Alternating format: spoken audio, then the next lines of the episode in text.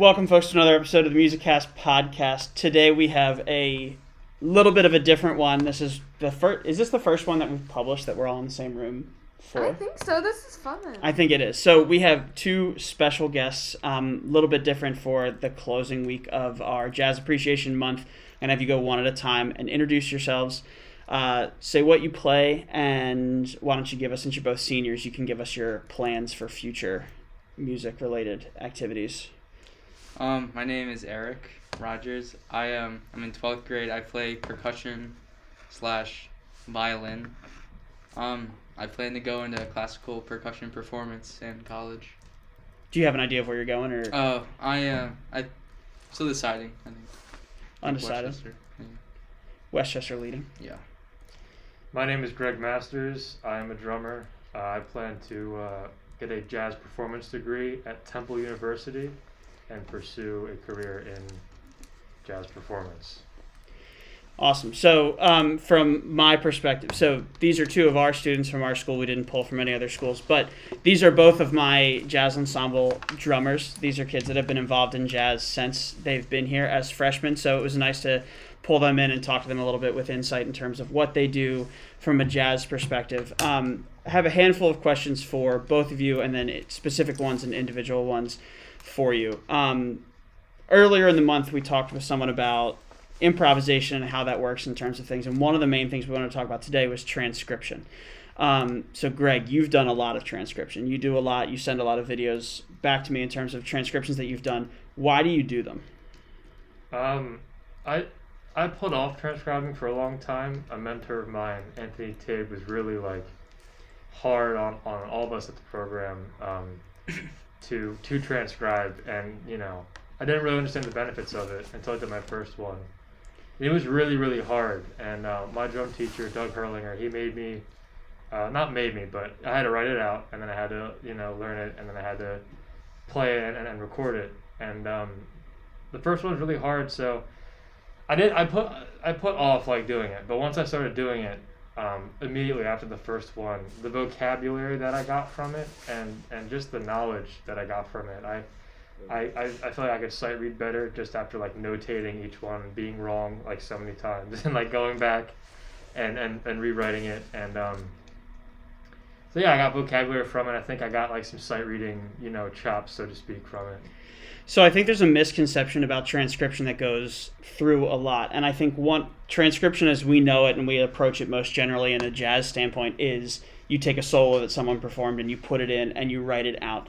Um, that's a lot of what you're doing, and I think the benefit there is that upper level stuff you're talking about, getting vocabulary. The sight reading is awesome. I think um, when we spoke about improv, one of the challenges of improv is people get terrified of making things up on the spot. And I think that what I've noticed about you, especially this year, is when you you kind of plan out what you're going to do and how you're going to do it. And I would assume that it's it makes sense to say that you get a lot of what you use in your solos from these transcriptions that you do. Is yeah. that fair to say? Yeah, yeah. Which is it's um, one of the things I think is great that comes out. And this is more of a win player perspective. Is so if Greg's doing something, he finds like a lick or he finds a rhythm or a setup that he really likes on the set. From a win perspective, you might practice a line, and I think that a lot of people say, "I do that, and then I just learned Charlie Parker solo, and that's all I did, and it's done and over with." But the next level of that is see what it sounds like on different drums or play it on a horn in different keys. So then that way, if this is a good setup for an impact point of a solo, you can use it on the toms, you can use it on the cymbals, you can use it in E flat, you can use it in F, you can do whatever. Um, it's that next step that I think is underappreciated. I think it's even a step beyond that too. After you imitate that, and you can imitate it, you know, like you said, like in all different keys or on drums, you can imitate all different toms. There's a point where after you're done all that and you're very fluent, you get to like make it your own. You know what I mean? And a bit, you know, there's conflicting ideologies. Some people I think think that making it your own comes later. You know what I mean? You have to imitate immediately. You know what I mean? And imitate for a long time before you're able to, you know, make it your own. But there's also another, um, you know, school of thought where once you learn something, you know what I mean, you have to apply it to you and you know make it your own. I think there's another way, you, you know, another step that you can take even after that.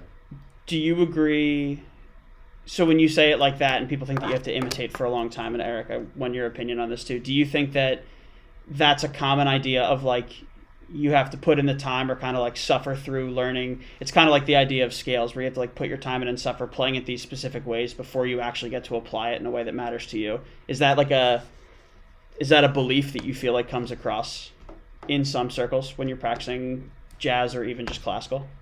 Yeah, I think that there's a lot, you know, like I said, I think there's, there's kind of two schools of thought. But I think the one, I think a lot of like traditional, like straight ahead players, we'll we'll go with the, the first one. You know what I mean? Where you have to imitate for a long time and get all that vocabulary. And um, you know, like Terrell Stafford uh, said at Temple, we were um, we I had a meeting with him uh, and some other prospective students, and he said that when you come here, he wants to be able to like hear who you're like studying. You know what I mean? That's like a huge. A lot of people think that you know, you you, you should be able to like, people should be able to hear who you're studying, who you're checking out. You know what I mean? So they have to imitate before you know, applying that stuff. Yeah. Um, Eric, for you, one of the things that you do with transcription a lot that I think is awesome, um, and it's a slightly different frame of mind, is Greg's doing some of the solo transcriptions, but what I've seen you do a lot is, especially for quarantine, you had these, you actually both did them, but you sent more of them. You had these arrangements of tunes um, that you did, and you would combine um, you'd combine like the violin, the percussion, and you would put all these elements together. That in and of itself is inherently transcription, right? Because you're listening to a recording and you're going through. What what benefit did you find in doing that? Um, honestly, cause so it gave me like actually like widened my view of like whole like songs and like applying them to like a symphony kind of like all different. Cause I only like could play like keyboard, like percussion and violin, so like trying to like figure those out and like putting those as like covering every instrument, say in like a band or orchestra. So it actually like widened my view like musicality, I would say. But, so, no. so what does it do for you to listen to a song that has vocals and then you listen to a vocal line and you go, I have to find a way to put this on violin? Like, what are the, if you had to walk through that process, what's the, what are the things you're doing to turn a vocal line into the a violin part? Um, just rep- repetitive listening, I guess. Um, I guess putting it on ear is one thing, but like if you wanna sometimes you know write it down. That's like it. It's not that hard to find, and you could just like, but like with the harmonies and stuff, you also like it's just by ear kind of thing. Do you think that as both of you are, because this is both of your first year of theory, right? This is the yeah. first year you took theory. Do you think the transcription stuff has helped your process in terms of? I know in theory you do a lot of aural listening and do the chord progressions and things like that. Do you think that you've seen benefits in um, benefits in transcription bleed into other aspects of your your playing and your music. Yeah, I do a lot because like the whole like part writing thing, um, like the stepwise motion and like certain things, cadences is a big thing. So like ending a song is like now like way more simple, and like the whole like key change and chord progression is a huge thing that I never really realized before, but now I can put that in aspect. It just makes everything so much clearer. I think to my or to your credit, the thing that I enjoy most and I'll miss most when you guys graduate is I think that um, the joke that was always told to me when you were in when I was in high school is the idea of um, calling percussionists drummers or calling drummers percussionists and this whole back and forth thing. And I think the ability to understand a chord tra- change or a form or exactly how different things in a solo kind of wind down and weave through. Um, it's such a difference between playing set to just play set and playing set musically. And I think the idea of knowing where form is and how things fall is really interesting in that way. And I think that a lot of what we try and do is imitate vocal because it's all about expression. That's like the most internal expression we can. But then that's why I was wondering when you do violin, like what steps does it take to make this? You have this extra level of expression in lyrics, and then you immediately eliminate that. And then how does it like affect and tweak what you do? Do you write when you do the instrumental stuff, Eric? I don't, I don't, know, but do you like write out the parts, or do you like, um, do it all by ear, or? Well, some parts like that. It's just so if it depends on long like the verse. If I just I try to do it all in one go. I mean I'll have to, but mm-hmm. it's easier that way. It just makes it go quicker. So sometimes it's memory. Sometimes I have to put it down in like Noteflight or something. So to Greg's point that he said earlier, how often do you find yourselves when you're doing these projects and you're because I mean at this point I saw you did a handful over quarantine and then you did a couple um, you've done a couple throughout the year because you have so many music classes and different things hopping around. How often do you go off of an intended like uh, arrangement or something? How often do you go? I want to see what this sounds like if I put this on an accordion or this on a different bass sound. How much do you tweak the sound? Um, I I do like so I, if I don't like the sound, I'll just totally redo like the part. So it, it in that aspect, it does take a long time because I'm a perfectionist. So I I kind of I want to make it as good as possible, but you know, but yeah. I mean, but in terms of how often, you have like four or five projects going on in piano class alone right now, hmm right? So I mean, Yeah. you're doing it all the time, and you're adding like unique spins too. So like he played "Lean on Me" for uh, in class yesterday, and he's like, "Yeah, like threw some bongos in at the beginning," and it like totally worked. It was so cool, and it's just a little different. But you find those little niche areas to do things like that all the time. How much time when you do your transcriptions do you do that? Where so we talked about how you're more of the mindset that you'd like to kind of make it your own and experiment and turn it into your own thing. How often do you do that off the cuff versus go? I did this one Buddy Rich transcription, and now I'm going to move to the next one. Do you just like put them in a file and move on, or do you do it and then do you say, now how do I make this my own and tweak it for a while in there? Yeah. Um, I, I kind of do things by artist. Uh, right now, I'm, I'm kind of in between artists, trying to find like, what the next one. But I did a lot of like Philly Joe Jones transcriptions, so I, I, I kind of I mean I did those on purpose, but um, I kind of am, am taking this approach now where I, I've you know transcribed a lot of Philly you know Philly Joe Jones stuff, and so I got that really like really clean, you know what I mean, and, and all those solos I, I revisit and you know I try and get them sounding good. You know what I mean? And once that's done, I uh, I was inspired by uh, Justin Faulkner. I saw a thing he was doing on Instagram, and he said, okay, like you can play the solo, but like, can you sound like him? You know what I mean? And just recently, like you know, a, a couple weeks ago, I was like, can I sound like him? I you know I tried to, you know, comp like he would. You know what I mean? And even try to solo like he would, and just you know use that stuff that I learned from the transcription. Uh, and apply it. You know what I mean? So like in, in that sense, make it my own, but but it's still kind of imitating. You know what I mean? Yeah. Um, do you do you choose them out of what you want to study, or do you choose them out of necessity in terms of is it is it based on interest or just topic when you choose your next transcription? Um, it, it's always on interest. Uh, I, I think that, and I've gone on a little tangents too, where like I'll, I'll do like you know, Philly Joe Jones is the only one so far that I've actually like gone in and started checking out like all this stuff. But um, I'll listen to like WRTI and I'll hear like you know, I heard Star Eyes uh, and and he does some training with the drummer. And I was like, oh, like that's awesome. That's something I could do. I could immediately hear, you know, certain things he was doing. It's like I went home and then also, you know, I had to write it out. I had to figure out what he was doing. So it's like always with interest. I think it's important too that, especially your first transcription, you should really, you know, really want to do it. You should be like super into that solo, like really want to learn that solo because that really helped me. You know what I mean? Because it, it's fun once you actually sit down, and it's addicting too. Like once you sit down, you know, it's kind of hard to just leave. You know what I mean? And it can be tedious, but you know, if you don't really like enjoy the solo or like really want to learn it, you could t- I totally see you just like walking away from it. You know what I mean? Because it's a lot of work and it's a lot of you know, it's a lot of time you know for each thing, and you're gonna be wrong. You know what I mean? so if you don't absolutely like love the solo or like really interested in that, you know what I mean? It might be a lot harder to do. I think. and I would say from a from a teacher standpoint, if you're an educator listening and you're you're wondering how to broach the topic of transcription with anyone, and a lot of this, and especially what uh, Greg has done, has been jazz, and Eric does a little more like pop culture kind of arrangements of different things for younger students or people who are less experienced in jazz.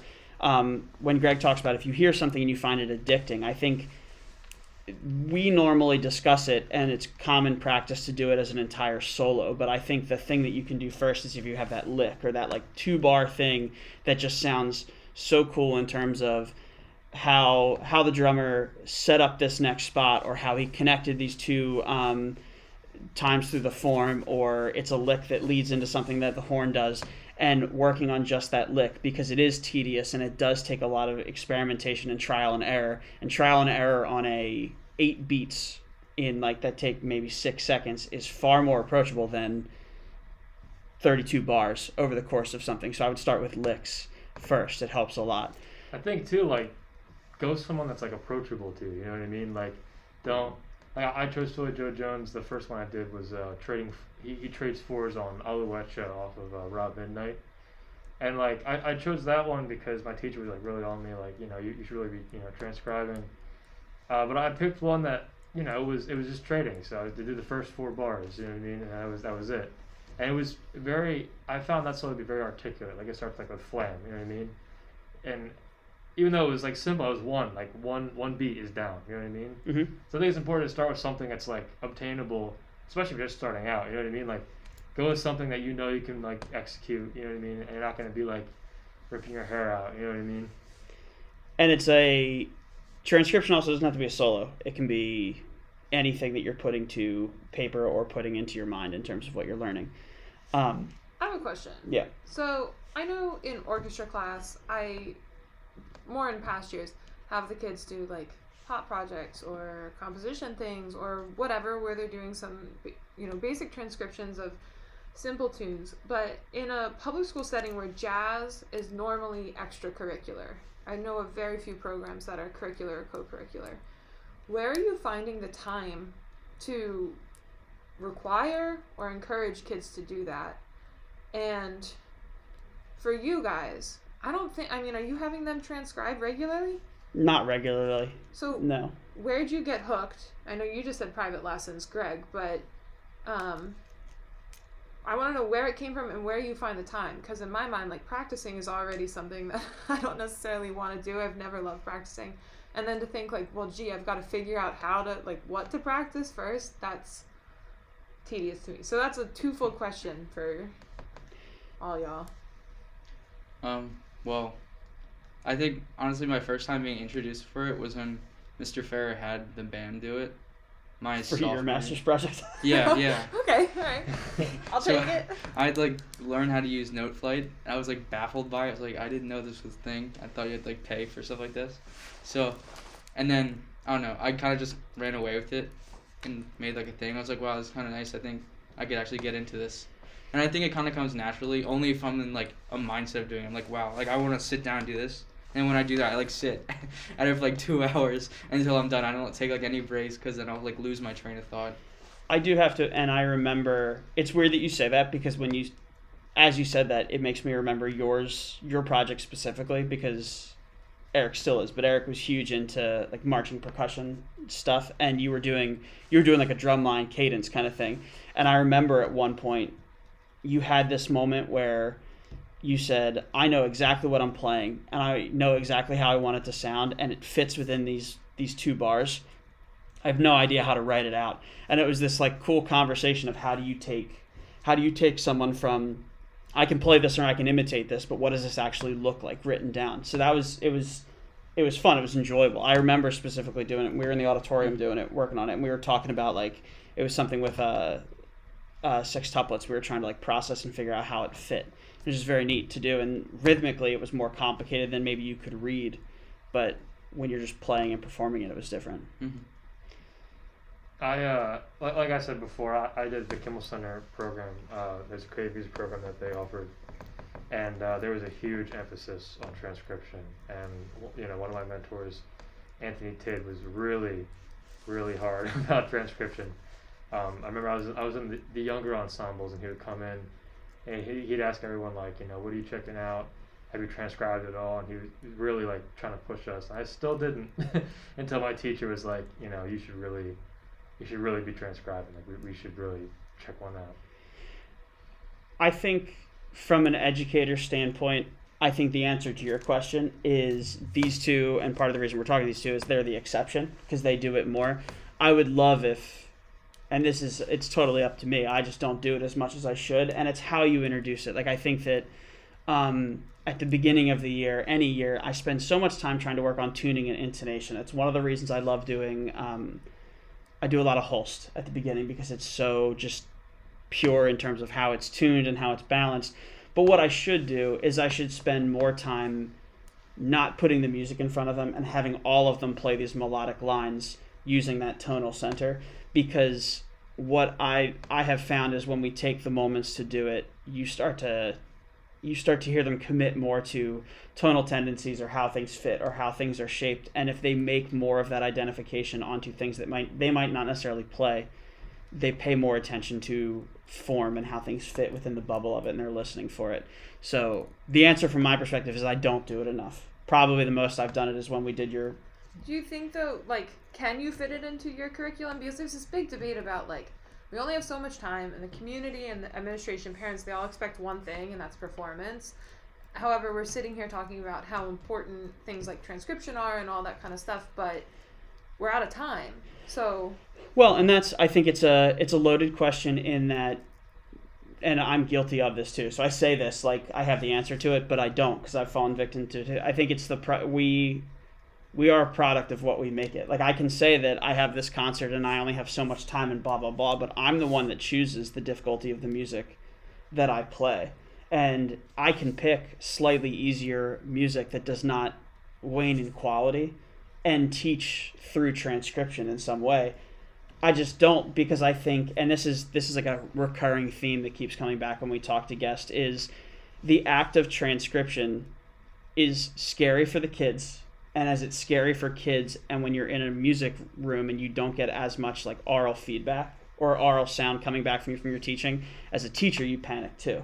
So like for me to go and i mean especially with percussionists in front and you guys have always been willing to do it but you know because you've been in class the moment i make anything melodic happen in the back of the room it's like pulling teeth for a day and a half because people don't feel comfortable at the marimba like they do at a snare drum um, and part it has nothing to do with a lack of understanding of melody and how it works. It's a lack of understanding of equipment.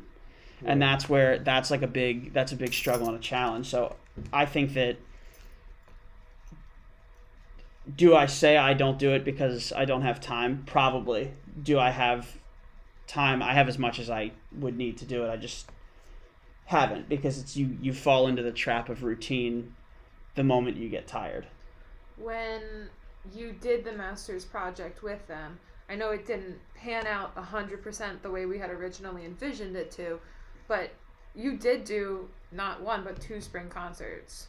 Were they up to par that year, even though w- with this inserted activity in there? i'm trying to remember what year it was i don't think that It there's when we did "You'll Never Walk Alone" and that whole thing. The combined concert, yeah. Um, I think so. If anything, I did more rep than I did more rep than I usually do uh, in that time. So definitely, I think that it was up to par and it worked for what it was. Um, it's it's all it's just it's all about how you manage the time and what you do. And I mean, to be honest, a lot of that comes from um, there's the underlying benefits that you see or you can't necessarily equate. It's not like I'm teaching addition and then I can say you got a 95 on this test so you can add now. It's not like that. It's an idea of when we did the tra- or when we did the composition project, it was write a melody and then that whole conversation of what harmony goes with this melody was a whole different ballgame that a lot of the kids have never experienced. And if you're depending on if you did like a straight rhythmic uh, composition from the percussion side of things, all of that melody stuff was completely foreign. And then it became this conversation of how do you make things sound good and how do you peel it back and listen. So all of those things came of benefit to their performances later. Um, that was the same year we did. I don't know why we did this to ourselves, but we did Ives. Remember the the America, the Ives where it's like London Bridge is falling down and it's Oh. like polytonal and stuff like and like it it was cool to have that conversation after compositional stuff because there are moments where literally no one in the room is playing at the same in the same time signature or key signature and then it snaps back and it doesn't feel great ever but to be able to do that and have that conversation with more context and usefulness than we had been able to was very nice it was good. Um, and just for listeners, I was thinking, I was, I was listening to you. If you want to read about the study that was done and what we're referencing, if you go to F flat, there's a blog post. I think it's just the title of the study, which is student perceptions of a composition project at the second in a, in a secondary ensemble. I think. But there's also a lot of really great research out there about creative activities by Eric Piazza, who's a PhD candidate at Eastman. Eric freaked Wow. out when you said his name. no, you know Mr. Piazza. He came to Chamber virtually. Mhm. Yeah, so he has a lot of great research out there on this and time management and all that too. So as we wind down, uh, this is the end of like Jazz Appreciation Month. This will likely be the last episode we do in terms of jazz. So um, we talked mostly about transcription here, but if you had to give an elevator pitch in like a sentence or two of um, what jazz has brought to the table for you musically, what would you tell someone? Why do you jazz? That's a Um, lot to put in an just like to elevator pitch. I um I, I think jazz has given me and I think a lot of other people um a challenge but like a whole new like place to like explore, you know what I mean? You, you know up until like sixth grade or whenever someone is introduced to jazz, you know, they're used to like what they hear on the radio, right? And probably like, you know, as I was like playing along with that stuff. And then um, you know, and classical the stuff that you do like in school. So and and depending on you know you might not be introduced to a lot of like improvisation. But when i was first introduced to jazz it was just like it's almost like information overload you know what i mean? Like there was so much that like was there you know what i mean? It's a whole it's, it's a genre and there's like there's subgenres and you know i remember sixth grade kind of being overwhelmed with just the amount of like you know i was only checking out buddy rich you know what i mean? And the the amount of buddy rich tunes there are you know what i mean and different versions of tunes and you know and then later like checking out other things. And even now like trying to learn songs like we were talking about the other day and there's like how many versions of all things you are and how many keys and how many time signatures you know what i mean? So it's like it's just such like a huge you know uh i guess like opportunity or you know it, it's it's really eye-opening but it you know it's just like a lot of information you know what i mean I like the phrase information overload with jazz. Yeah. I think it makes a lot of sense. and not in a bad way, but it's just like it's a lot. For me, it's in a bad way. You do music for a long time and you could never touch the freedom and exploration of jazz. And then when you get there and go, well, this is like a whole nother, like yeah. they break every rule to make their own rules and then it becomes a whole new ball game. It's insane. Although I will say, I took like an intro to jazz, like a jazz improv class in college, because I was like, I want to try something new. I want to learn, like, because I'm very like classical, blah blah blah. It was by far the most eye-opening, just informational class in general. Like it took all of theory, took like six semesters of theory, and snapped it into place for me. Like, Holy cow! Yeah, it was really cool. How about you, Eric? Um, I think jazz has like really opened my eyes to like expression of music, because like classical music and everything else, there's no. It's just by the book.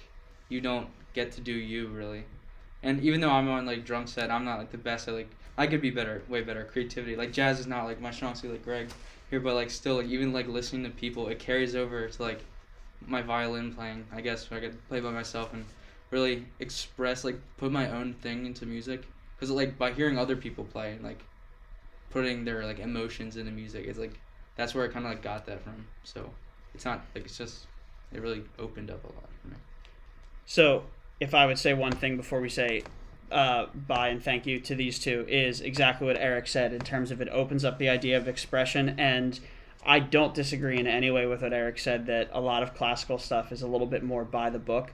But to me, I know that there's more expression that's left on the table from the classical side of things. Um, it just seems that sometimes jazz education is just by nature the approach allows for a little bit more of that creativity and expression so i would encourage people to start looking at and exploring how jazz does things through transcription through improvisation and things like that um, and finds ways to incorporate those into more classical settings because it is only of benefit to students and how they express themselves musically that it works Yeah. And I'll link up for those of you who are classical folks. There's some great music that's been put out, um, commissioned by public school teachers, where like the one requirement was needs to have some kind of jazz element or it has to have some kind of break for improvisation. Um, so there is stuff out there to introduce kids as young as middle school in classical or traditional settings to to jazz. I think one of the biggest things jazz has taught me is how to listen. You know what I mean? I just thought about that when he was talking about classical music, like, uh, and the whole expression piece, you know. And he just kind of taught me like how to listen and like got like my ears in shape. So like I can listen to classical. I can, you know, I can hear you know what emotions are going on, and you know I can listen to jazz and, and understand you know what they're saying. You know what I mean? Well, It's- it's really jazz is like a- a language in and of itself, you know, like it's and it's not a language that I necessarily can understand either. So that's why I think it's so interesting to talk about this. Definitely. Thank you, you two. Appreciate it. Thank you, thank you. Thank you for having us. Yep. Yo. Jim Joe.